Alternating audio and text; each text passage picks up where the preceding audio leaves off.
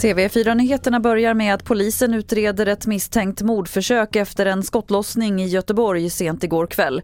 Skott ska ha avlossats mot ett flerfamiljshus i stadsdelen Kärra men ingen person ska ha träffats av skotten. Polisen har inte gripit någon misstänkt. Sökandet efter den turistbåt som försvunnit vid Titanic-vraket fortsätter. Ytterligare räddningsfartyg väntas komma till den avlägsna vrakplatsen de närmaste dagarna men det börjar bli bråttom. Syret till de fem personerna ombord räcker i 96 timmar och det var i söndags morse som ubåten dök ner i vattnet. Idag ska riksdagen rösta om skärpta straff för brott mot samhällsnyttig personal. Det handlar bland annat om anställda inom vård, omsorg och socialtjänst. Och nästan var fjärde tjänsteman inom den offentliga sektorn utsätts idag för hot och våld enligt en ny rapport från TCO.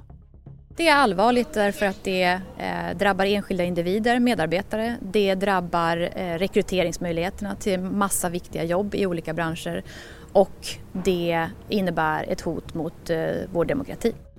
Det sa Therese Svanström som är ordförande i TCO. Och fler nyheter det hittar du på tv4.se. Jag heter Lotta Wall.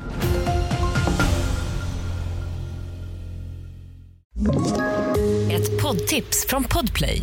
I fallen jag aldrig glömmer djupdyker Hasse Aro i arbetet bakom några av Sveriges mest uppseendeväckande brottsutredningar går vi in med hemlig telefonavlyssning och, och då upplever vi att vi får en total förändring av hans beteende. Vad är det som händer nu? Vem är det som läcker?